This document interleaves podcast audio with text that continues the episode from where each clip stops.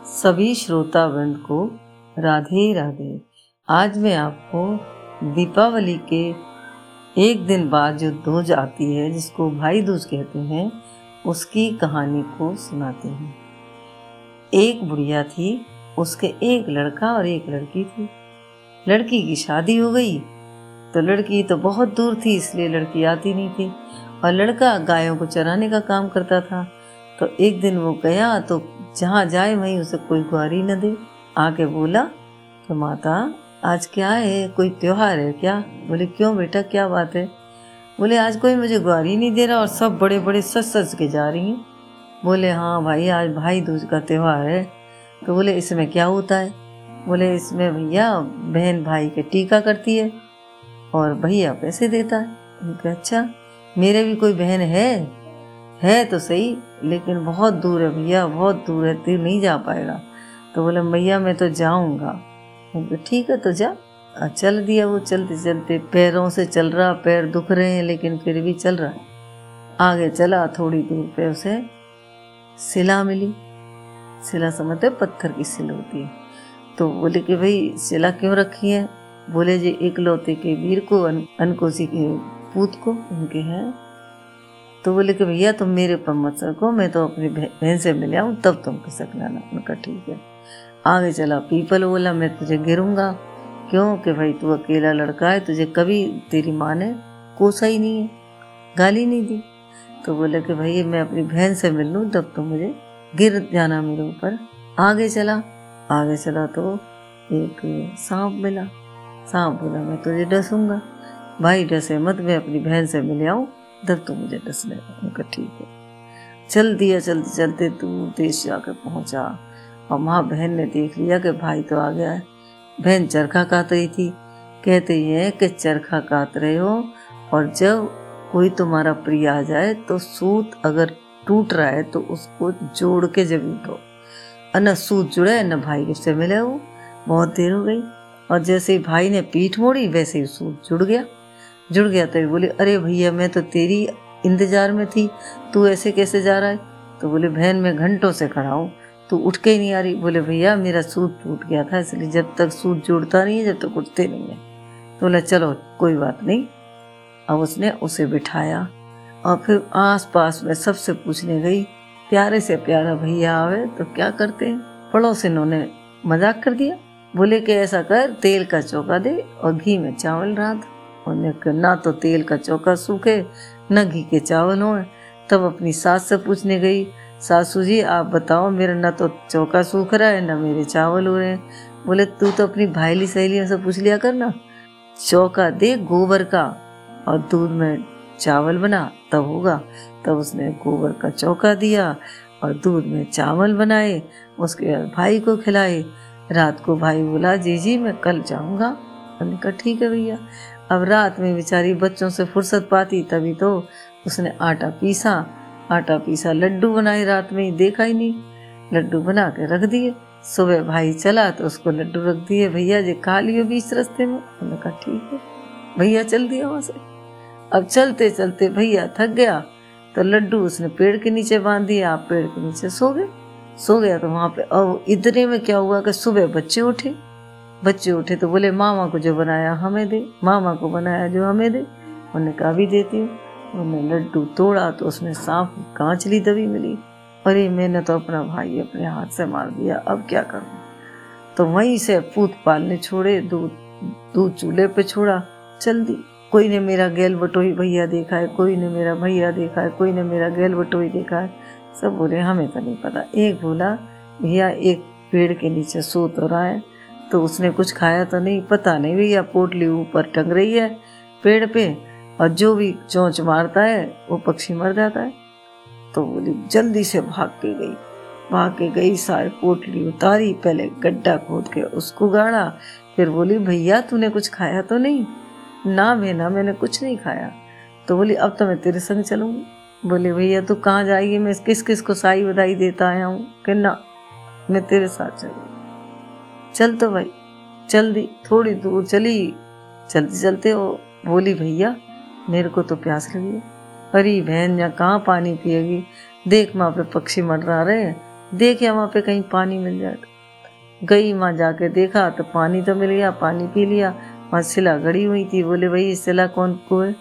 बोले, अनकोसी के वीर को इकलौती के पूत को, जिसका अकेला लड़का हो और जिसको कभी भयन ने भाई को गाली न दी हो। ऐसे अब वहीं से वो तो गाली देती आई, तू मर जाइयो तू कट जाइयो तू तो बेवकूफ़ है, तू तो बुद्धू है, तू तो पागल है। वहीं से कहती आई, बोले, लो, ये पागल और हो गई, इसको घर ले जाऊँगी, कैसे, क्या करूँगा?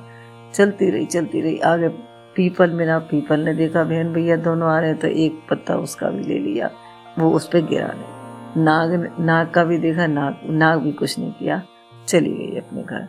घर जाते जाते गाली तो बराबर दे रही हूँ। भैया से डुकरी बोली, जी, बहन को क्यों ले आए तू बावली को? बोले, भैया, माँ क्या बताऊँ, मैंने थोड़ी लाया हूँ तो ज़बरदस्ती आ गई और रस्ते में पागल हो गई है। उनने कहा, ऐसा कर, तू चल ठीक है, ले आया तो बिठा ले। बिठा ली और थोड़ी देर बोली, ले, मैया, बावड़ी, तेरे घर में सगाई आ रही है, सगाई वाले आ रहे हैं, बेटा को ब्याह कर ले। अरे भाई, थोड़ी देर में तो सगाई वाले आ गए। सगाई के लिए बात कर गए सगाई भी कर गए। अब ब्याह की आई बारी। तो ब्याह की बोली ते, तेरे ब्याह रहो तेरे ब्याह रहो। अरे बोली सब चीज़ लगुन मैं लूँगी पहले सब चीज़ पहले मैं लूँगी। जो जो चीज़ ले वो सबसे पहले उसको वो बोली थी बारात में पहले औरतें नहीं जाती थी। बोली मैं तो बारात में भी जाऊँगी। भाई तू अन, अनक टोटे काम काम करे? कोई नहीं जाता है बारात बोले मैया मैं तो जाऊँगी। चल ठीक है जा इसे ले जाओ भाई। और जाते समय बोली, माँ, तू कितना भी पानी भर लेना, लेकिन तुझे पानी कहाँ मिलेगा? जो चूल्हे में मिट्टी पोती जाती है, उस पोतने में ही पानी मिलेगा तुझको। बोली है पागल है भक्ति रहती है। जान दो जाए गई। अब जाए, वो लड़की थी, पहले से सारा इंतज़ाम करके रखती थी। उसके, क्योंकि उसका भाई था। अब गई तो बारात में बारात करवाई। दरवाज़ा हो गया।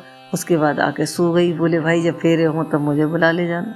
उन्हें कही, अरे, बावड़ी सो गई है, चलो सब फेरे लगवाया। फेरे लगाने गए।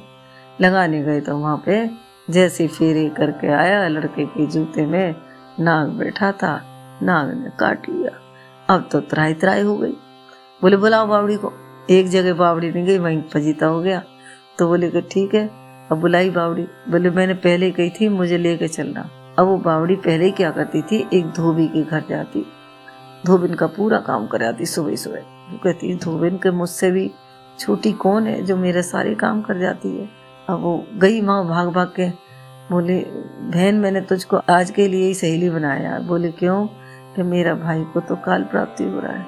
गई दो बहन ने छोटी वाली उंगली चीर के उसके डाल दी, वो हरी हरी करके उठ बैठा। उठ बैठा तो सब, चलो ले आए, अब बारात आई, बारात। बोली तो बोली दरवाज़ा गिरा के लूँगी। क्यों? बोले मैया जो मैं कह रही वही कर। ना करो तो दूसरे दरवाजे से लिए तो पहला दरवाज़ा गिर गया उसका। फिर उसे अंदर ले लिया। पानी वही छोटी सी जगह मिला, क्योंकि वो पहले कह गई थी, चाहे जितना पानी भर लेना, पानी उसे भी मिलेगा। तो पानी चूल्हे की पुतनी में मिला। अब पानी से उनका छींटा दे के अंदर बुलाया। फिर बोली कि, मैं तो इनके संगी सोऊँगी। ये सारे काम हो जाए पर ये काम ना हो बोले, ना, मैं तो सोऊँगी अब रात को गई, वो तो अपना पूरा लेस हो गई गई सारी चीज़। से नाग नागिन आए, नीचे देखे छह पैर, ऊपर देखे तीन मूड। और वो छह पैर और तीन मुँह देख के, और वो लड़की ने ले के बावली ने नाग और नागिन तो काट लिए, का, गड़सार से काट दिए, और जाके भुसेरे में सो गई। भुसेरे का मतलब जहाँ भूस भरा जाता है, उसमें। जाके सो गई। अब सुबह सब के है, सब बेटा वो तो जग गए, पर बावड़ी कहाँ गई? अब बावड़ी को ढूंढते रहे, बावड़ी बोली, जे रही मैं तो। भुसेरे में से निकल आई। अब सबको विदा होने की तैयारी हो रही तो सबको लावे बहुत बढ़िया बढ़िया। और बावड़ी को लावे ऐसे घटिया के जब बावड़ी है जी क्या जाने। अब बावड़ी के तो हो जाए सुंदर और उनके कपड़े हो जाए खराब। चलो खैर, विदा किए गए। अब विदा करते जा रहे, फिर बोले, बावड़ी तो जाए तो बाद में विदा करेंगे। उनका, कोई बात नहीं, बाद में विदा करेंगे। बोले, ठीक है, मैं बाद में ही होंगी विदा। सबको विदा कर दिया।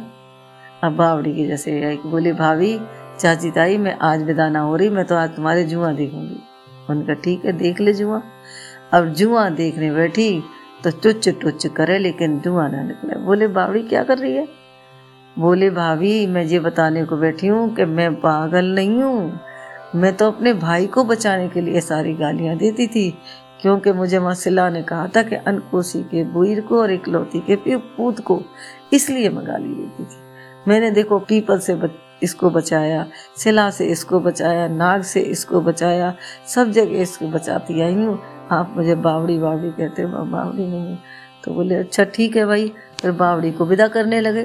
बावड़ी को विदा करने लगे तो भाभी बोली कि जे गाय की गाय ना ढंग से गोबर नहीं देती इसको बावड़ी को दे दो। मैंने कहा ठीक है। अब बावड़ी के संग चले तो वो सोने का पोटा करने लग जा। फिर वापस ले ले बावड़ी, दे जा। फिर ले ले, फिर वही करे, गोबर भी ढंग से ना करे। सबने कही, ये बावड़ी के भाग्य से दे दो, जैसे वो चली तो क्योंकि उसके पराक्रम देखे, बावड़ी के संग आधा गाँव चलने लग गया। तब बोले, बावड़ी, पीछे मुड़ के देख, पीछे मुड़ के देखा, तब गाँव वहीं के वहीं रुका। जब से ही ऐसी जब कथा हुई है कि बेटी जाती है जब पीछे मुड़ के देखती जाती है। पीछ मुड़ के देखने से उसका पियर समृद्धशाली रहता है। जैसी बावड़ी उनके घर आई, वैसे सबके आए। जो जो भी सुने, उसके भगवान मनोरथ पूरे करें। और आपको ये कहानी कैसी लगी, ये कमेंट करके बताएँ।